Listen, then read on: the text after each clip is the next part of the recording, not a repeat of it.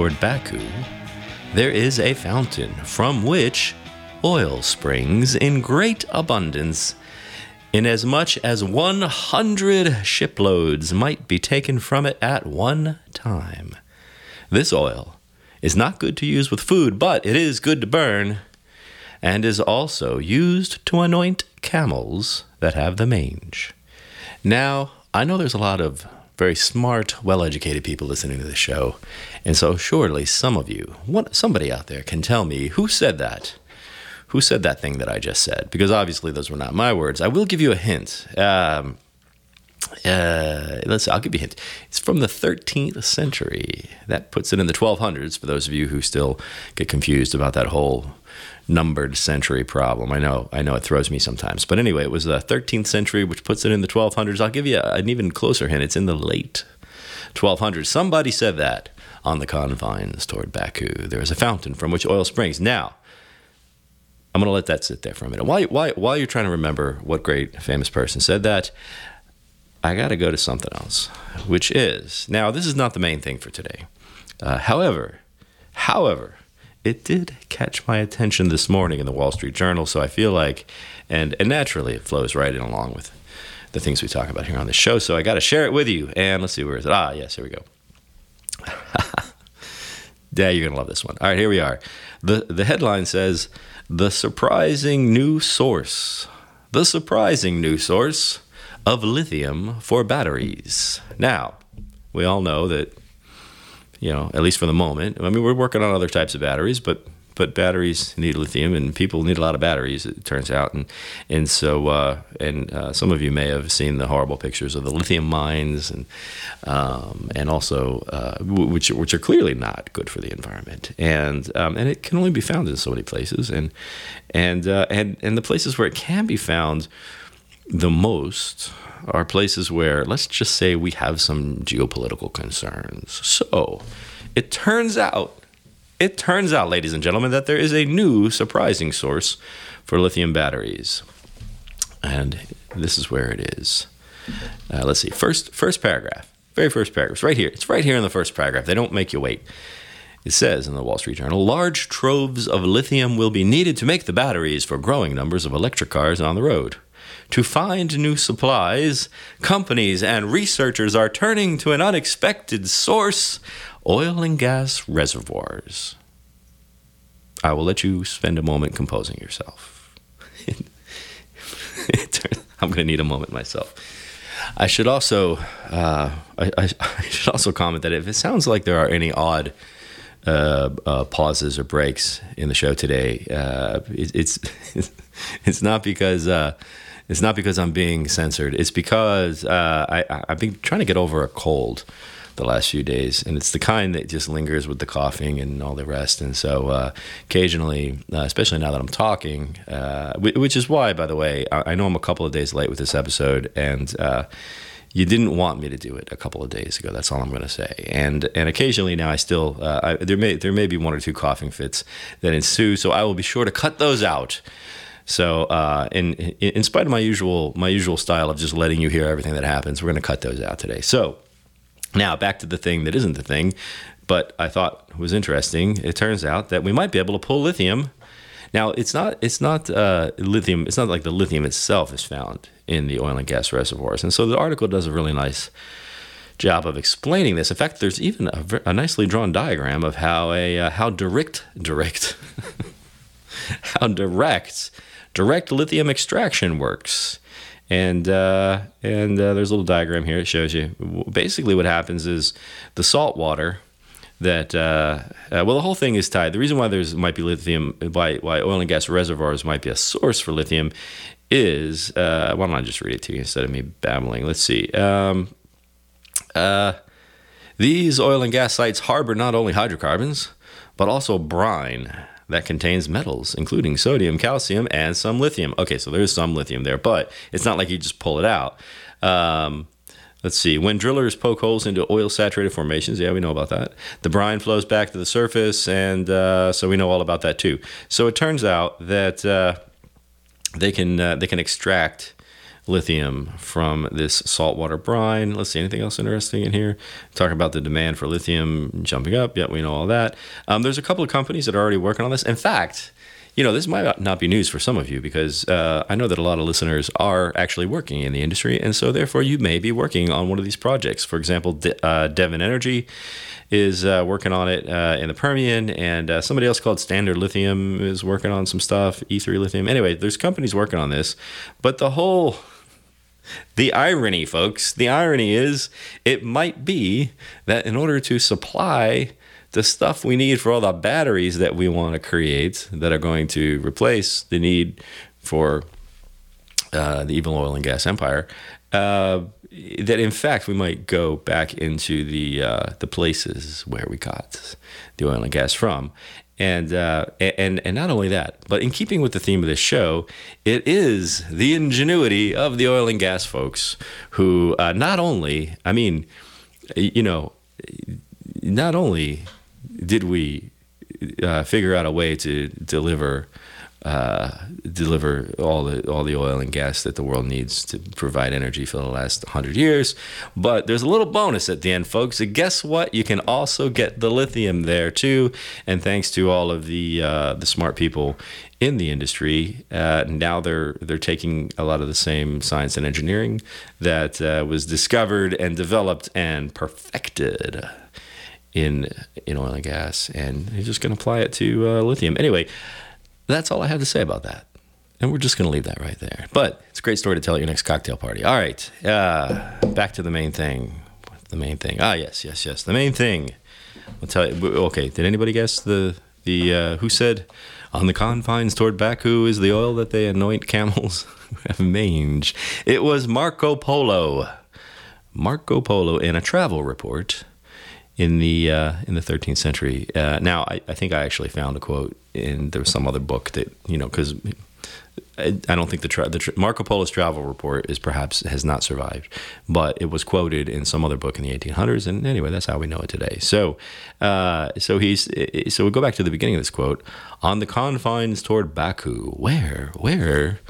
you might ask, is uh, is Baku. Well, and I don't know if I'm saying it correctly. So if you're from Baku, I apologize. And if you are from Baku, then you know that Baku is act, is uh, is in fact in the country of um, and and I, this is how we say it over here. Azerbaijan is that the right way to say it? I think it is. That's how people say it here. Anyway, it is one of those countries that uh, was a country and then it wasn't because it was part of the Soviet Union and now it's a country again.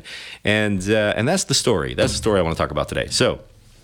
Um, I want to go to uh, I want to go to my Groundbreakers. Remember, I talked about Groundbreakers, that book that I've had for a couple of years, and I'm now just beginning to appreciate. Uh, it, it sounds it sounds like it, it could be a, a, James Bond movie, though, doesn't it? Groundbreakers. You know, you got you got Goldfinger and Moonraker and Groundbreakers. I think it could. In fact, you could even you could even just use the same theme song from Goldfinger. It could be Groundbreaker, right? Couldn't you do that? I think I think I can see it. I think I could see it coming together. Uh, although the Broccoli family may disagree with me. Um, let's see. Chapter one, right here in chapter one, which is entitled "Beginnings." Clever, clever. These engineer guys that write books. Chapter one, beginnings, uh, and and in the first section, um, there's a little story here the first wells. Now, you've heard me talk about uh, before the Drake well. Of course, we all know the Drake well was the the first really commercialized well, certainly the first one in the United States. And you know, there's the picture and it's famous and all that. Um, uh, but however, however, before the Drake well, there was uh, there was this on July 14th, 1848. Uh, let's see. Uh, oh well, well. So so this is this this comes in on the on the tail of you know there were seeps, right? So uh, we talked about that before. How people just oil just oozed out of the ground, and um, uh, and you know like basically you would dig a dig a pit, dig a shallow pit, and wait for the oil to accumulate in there, and then bail it out. Uh, you know with whatever whatever you use for bailing, um, and uh, and that was pretty much how it was done folks, uh, you know, back to it's whatever it is, right? Since China in the in the fourth century or something like that. Um, back to Marco Polo. I know I'm jumping around a little bit. It's okay. Just uh, by the way, speaking of jumping around, I know last week's episode was a little out there. It was it was it was kind of chaotic with the event and all these different people saying things. Anyway, thanks for hanging in there, there with me on that one. I needed to we needed to we needed to provide some coverage over there and make sure that people know what's happening because it's a good thing. But now now we're back to the regular show, so uh, you can tell all your friends uh, tune in. Uh, Marco Polo, uh, he so he, he was traveling and he ended up uh, on the Absheron Peninsula in what is now Azerbaijan. So this is a this is a peninsula that, uh, if I remember correctly, it's a little peninsula that sticks out in the middle of the is that the Caspian Sea there, something like that, right? And it's a nice part of the world. It doesn't get too hot, doesn't get too cold, and um, and there's this little peninsula out there. I think it's it's the Caspian Sea, and uh, north north of Iran, right, kind of uh, west of Georgia, no east east of Georgia, the country, not not the state. And uh, so anyway, Marco Marco shows up there, and uh, and he and he and he sees this this oil, and he's like, this stuff is amazing, and uh, and but that's how they were getting it out, right? It was they were like it was seeping into these pits and holes and things, and people are digging it out until now we're back to where I was a second ago. July 14th, 1848, and a far more efficient method of extraction was set in motion. And, uh, and so what happened in, in 1848? Is uh, Count uh, somebody somebody somebody looks like a really long uh, Russian name who was the, uh, uh, the, the in charge over there at this time. He wrote a memo and uh, to to all his staff, and he said, "I hereby authorize oil exploration in the in the Bibi Abat sector. Bibi Abat, Bibi Abat, Bibi Abat. I, I, don't know. I don't know how to say it, but it's probably the, one of the coolest names I've ever heard for anything. Bibi Abat. Where are you from? Bibi Abat. Uh, in the Baku district, which I think now is also like the capital of Azerbaijan. The Caspian Sea, right? Yeah, yeah, the Caspian Sea uh, by means of earth drills and allocate a thousand rubles for this purpose. So anyway, the government. this is your first. This, folks, is your very first example of government-backed oil exploration. Now, uh, he didn't actually do the work though. That was done by this guy uh, whose whose name is Major Alex Alexiv Alexiv. Now I don't know if Major is his title or his name, but anyway, that's the only. I, I, I tried to find this guy, some other reference to this guy, and the only thing that ever says is that he was this guy. He was the guy who succeeded in drilling a 21 meter well. 21 meters. That's uh, let's see over here in uh, US of A America that's going to be something like uh, what is that three 67 feet something like that? Anyway somewhere between 65 and 70 feet.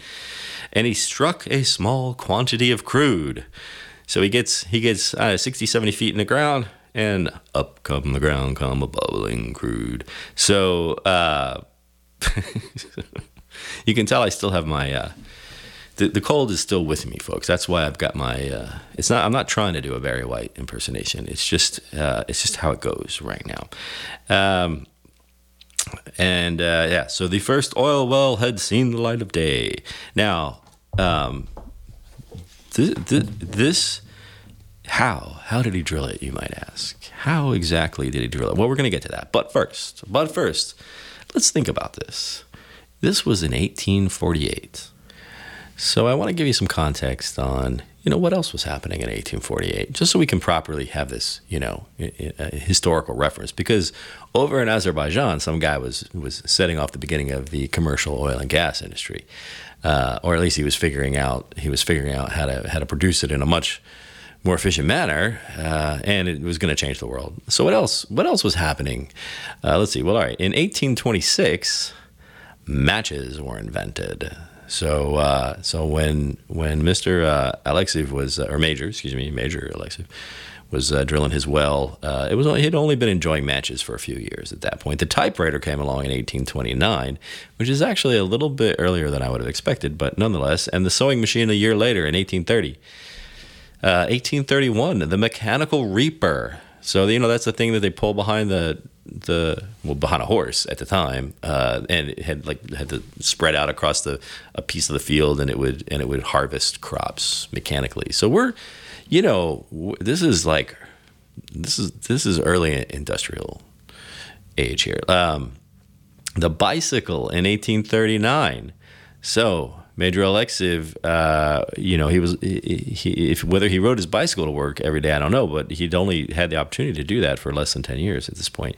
Uh, the telegraph, Mr. Morse invented the telegraph in 1834, and uh, shortly after he invented Morse code because until we had that, there was really nothing you could do with the telegraph.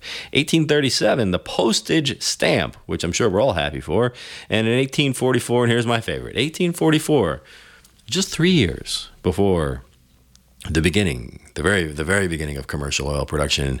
In 1844, the New York Hotel installs the first private bath in an American hotel. So I say this just to say, you know, this was this is a while ago. This is a while ago, and uh, and it, this was uh, this was these were the other great new inventions coming out at the time, and they're things that we take for granted, and they've been around a long time, uh, much like the oil. Now, what's next? Oh, I told you that I would go. Oh, oh, how does it work? How did he do it? How did he do it? So, how does this thing work? Um, you ask. So let's go back to the book. Here we go. Back to page seven. The story of Major Alexiv. Alex, Alexiv, yeah, I got that. Drilling, drilling the Bibi Abat, Bibi Abat. I, can't laugh because it'll make me cough. Uh, drilling this uh, the well in this place was exhausting work. Well, I bet it was. Uh, I bet it was. The technique. Now, listen carefully, folks. And some of you, uh, some of you have been around the industry for a while. You'll say, "I know what that is." The technique was to hit the earth with a sharp, heavy chisel suspended by a rope from a hand-operated oscillating beam. Then remove the cuttings with a kind of scoop and bucket arrangement. This rudimentary setup, what was it? Anyone? Anyone? Called cable tool drilling. Yes, we have the beginning of cable tool drilling right here in 1848. And uh, it had been practiced. How, well, it's okay, so it's not the beginning. Um, well, it's the beginning for oil. It had been practiced since ancient times, drilling for salt water in China and Europe. So Major Alexiv, being the ingenious fellow that he was, he said, Look at how they're getting water out of the ground over there, uh, salt water in China and Europe. I bet I could use that on oil. And that is what he did, and that, uh, and it worked. It worked, folks. Uh, let's see, what does it say here? Um, well, it doesn't say anything else about him except. Uh, except that a decade after his success, so 10 years later, oil seeps in North America began attracting attention. And then, of course, we get to the first uh, well drilled uh, uh, in America by uh, Edwin Drake, which I don't remember the name. Uh, the, uh, the, name.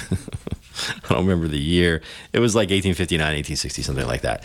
So, 10 years prior, Major Alexiv drilled this this well using cable tool cable tool drilling now i'm sure you know it, it, looked a little different but it does describe here the hand operated oscillating beam so uh, so so that was there uh, so it wasn't that much different. It was very similar technology, the engineering, very similar, and uh, obviously improved over the years. But nonetheless, there it was. Now I'm going to give you another perspective on this cable tool drilling business, and uh, this is from this is from a book Yes, this is from the book called Voices from the Oil Fields, which you may remember. I used to I used to read some stuff out of this book occasionally for the tech show. Uh, it's, one of, it's one of my favorites. There's some there's some fun stuff in here, folks, because it's a bunch of essays, not essays. It's a bunch of interviews. Uh, you know, actual interviews. Uh, they've been edited and, and stuff a little bit, but uh, from with people in the oil fields in the 1930s, and um, there were some characters. Now, this one particular guy, uh, and, and this is from uh, a chap- chapter four, which is entitled The First Driller. As you might guess, chapter five is called The Second Driller. But chapter four, The First Driller, and I don't remember this guy's name in here. Uh, I don't want to keep you waiting while I scan the text, but this was one of my favorite stories and uh, from this book. And, uh, um, and I'm going to tell you something. There's a, I love this quote here. Um, oh, things are beeping on me. That means I'm probably supposed to have been finished by now, but uh, but I'm not. So we're just going to keep going. A few more minutes. And uh, okay, yeah, he says this. He says, A good cable tool man is just about the most highly skilled worker you'll find. Besides having a feel for the job, knowing what's going on thousands of feet underground, just from the moment. Oh, sorry, I'm not starting over. Yeah, I am going to start. No, I'm not going to start over. So he's a, cable tool guy is the most highly skilled. Besides having a feel for the job, knowing what's going on. Now, this is the good part. Knowing what's going on thousands of feet under the ground just from the movement of the cable. Just just just by feeling the tension and the movement on the cable, he knows what's going on down there. And uh, let's see what else. He's got he's got to be something of a carpenter, a steam fitter, an electrician, and a damn good mechanic. And uh, oh, and as for rigging, which is uh, tying knots, folks, just so you know. Um, uh, as for rigging, a cable tool driller knows more about knots and splices than any six sailors you can find. Well, I'm sure the sailors would have something to say about that, but nonetheless, he knows his knots. Now, uh, so so there was some, you know, this wasn't like we just hoist up this giant uh, thing and you know this this this giant ground pounding thing and just let it keep falling on the ground over and over again until the oil comes out. No, no, no, no, no. It, there was skill involved, and this is 100 years ago. So 100 years ago, guy's got his his hand out, holding onto a cable uh, while while it's going up and down. Well, he's not holding onto it. Well, he, he checks it, and and uh, and and and here's how it works. Now, the same guy in this. Uh, the same guy in this interview. What was his name? I don't think he. I don't. Maybe maybe his name wasn't recorded. Anyway, um, he's in Oklahoma, and uh, he's talking about his first job that he got in California in 1908. Now, this interview is in 1939, so he's an old hand at this point. He's been doing this for 30 years, and uh, and he mentions getting a, getting one of his first jobs um, on a cable rig. And uh, and so then he stops and he says, oh, "Let me explain. Let me explain to you something, folks." He says, uh, "At the uh, he says I should have explained at the start that there's two kinds of drilling machinery. Now here we go. This is this is it, 1939. Here's your little tutorial. And this is still true today. still true today. Two kinds of drilling machinery there's cable tools, which used to be used so. there's cable tools which used to used to be used used to be used much as they were called standard i don't even I, I'm, I'm not going back over that anyway there's cable tools and the rotary rig they both make holes in the ground, but they do it in different ways. Now, to explain further, a cable tool derrick is made out of wood generally, and it ain't as tall as the rotary because it don't have as much weight to support. It only has one boiler too, where the rotary has three or four or more. Uh, at the top of the cable tool derrick, so these, so those old pictures you see of the like the wooden derricks, you know, cable tools. At the top is the crown block. It's on a dead line straight up with the hole you're drilling. If you ain't, you've got a crooked hole. Now, so this is important. I know. Get, get past the jargon or the uh, uh, not the jargon, but anyway, you know what I'm saying. At the top is the crown block. It's on a dead line straight up with the hole you're drilling. If it ain't, you've got a crooked hole. Nobody wants a crooked hole. Now, uh, uh, so again, not this is not just uh, some some uh, somebody out there pounding on the ground with a big rock. Uh, this, is, this is very specific. It has to be straight up from the hole, uh, or else you know the crooked hole thing. Uh, the block has cables running through it, connecting up with your baler and tools at one end and winding up down here in your machinery, machinery, machinery, easy for you to say, around your different reels at the other. This thing hanging about halfway between the crown block and the floor is a casing block. So he's going over all the parts and pieces, and there are parts and pieces. And uh, and then he says, I love this. This overgrown teeter totter is a walking beam. It's got a turn screw with a drill cable running through it and fastening onto the tools at one end. The other end hitches onto a revolving arm that makes the beam move up and down and lets the tool raise and drop. Now, um, just listening to his explanation, uh, you can see that uh, this is no simple affair. Again, the ingenuity comes out. Uh, now, I'm going to cut to a we're going to cut to a little bit more straightforward explanation because sometimes these voices from the oil field guys can be hard to follow. So let's go to something a little bit more, uh, a little bit more, uh, you know, direct. Uh, cable tool drilling, also known as percussion drilling. Uh, let's see, what do we got? This is from uh, somebody called the oil field team. Oh, I got to share this with you. I, I, so I never, I haven't. Uh, so these, this is new to me. It's a website. Somebody called the Oilfield Team, which sounds cool. Sounds sounds like I should know who they are, except I don't. And uh, and so I went. I went. I'm like, well, who are these guys? And I went to the About Us, right? Because you always got to go to the About Us on a website. And uh, and here's here's what it says. God, I love these things. If you if you have if you or anyone you know are affiliated with Oilfield Team, oilfieldteam.com, please get in touch with me because I would really like to meet you. Here's what it says about us. Oilfield Team is a community of oilfield workers worldwide. We help you to keep abreast of the news, find a job, and learn many useful things. Also, here you can find many interesting photos and videos. If you need to calculate something, you can use the online calculator. We hope that it will make your life easier. that is the best about us that I have ever read in my entire and and I was there at the beginning of the internet, folks. So I've read all the about us's that there are, and that one is the best. And it ends with, "We hope that it will make your life easier." And I just wish that everybody was in the same business as Oilfield Team. But they have a nice little uh, explanation here cable tool, percussion percussion drilling, another another name for it, and uh, it is it now. I'm just now we're going to put it in plain English. Although I love the other guy from Voices from the Oilfield. Cable tool drilling is a method of drilling in which a hole is made by the repeated blows generated by lifting and dropping a heavy chisel bit on rocks or underground formations.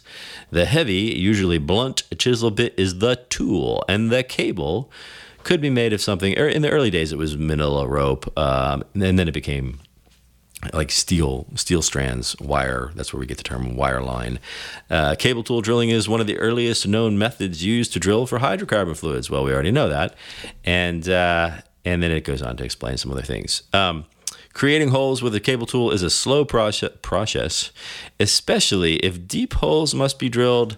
The drilling process involves connecting the cable to a walking beam or a spring pole. That's you, you, that's another thing. There were the spring poles, um, and and we don't have time to get into that.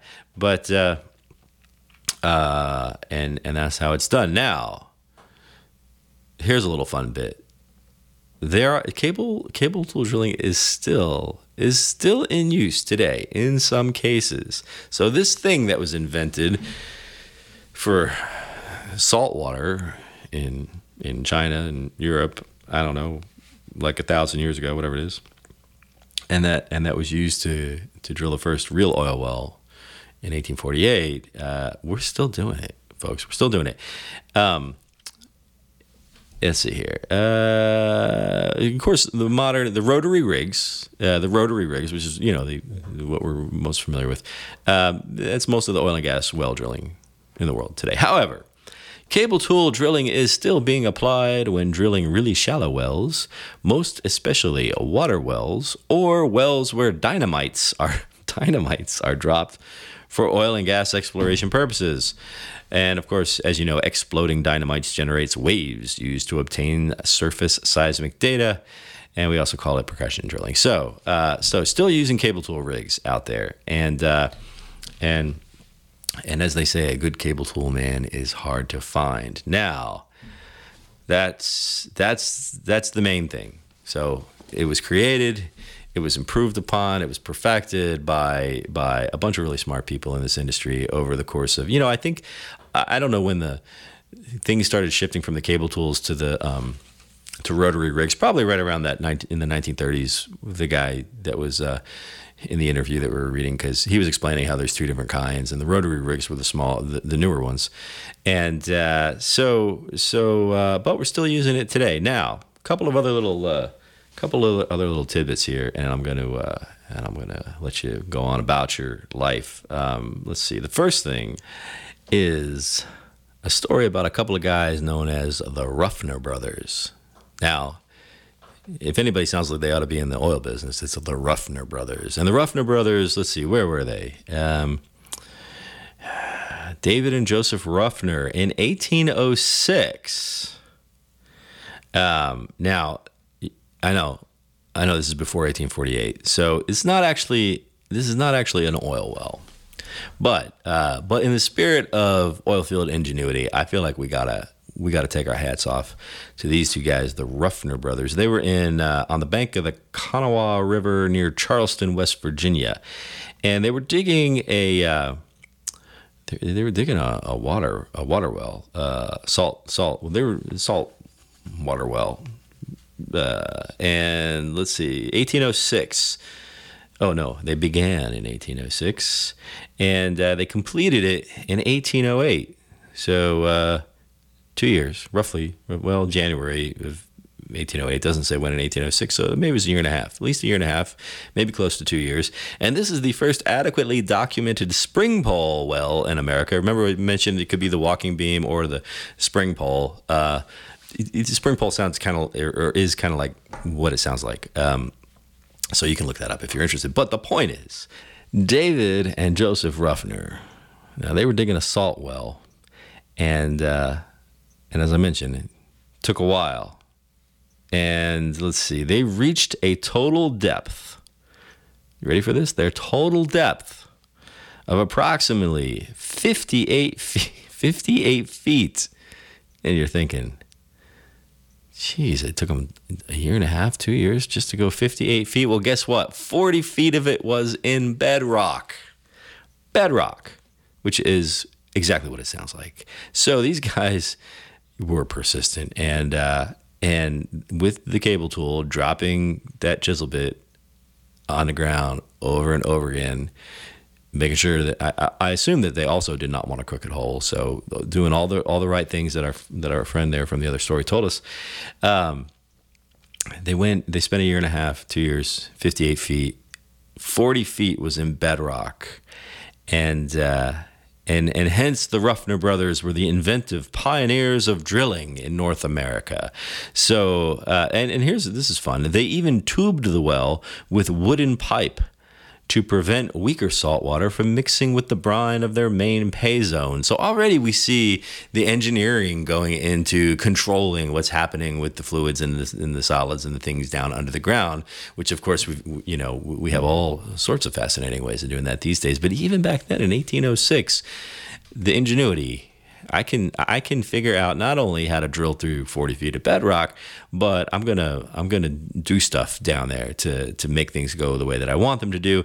And of course, this feat spurred the salt industry and eventually led to spring pole drilling for oil. So there you have it. Now, the second thing, the second little uh, little little little sidebar on this whole topic that I want to share is the deepest cable tool well in the world. Now, remember we said that really this method is best for shallow, shallower holes. Uh, however, there is the deepest in the world, and it's kind of a fun story. Uh, and it goes like this: The world's deepest cable tool well was abandoned June third, nineteen fifty-three. Yeah. I know it doesn't start out very good actually because it was abandoned. Nobody wants to uh, hear a story like that, but hang in there because uh, the reason why it was abandoned, it was abandoned by the New York State Natural Gas Corporation at a depth of. Are you ready? We need like a drum roll or something like this. So they had to give up, is the thing. And there were good reasons why they had to give up. But this is where they gave up at a depth of 11,145 feet. Uh, but then what happened was uh, a water zone filled the hole to 5,500 feet. so that does suck. There's no question. I mean, they got this thing down past 11,000 feet. Now, think about this, folks.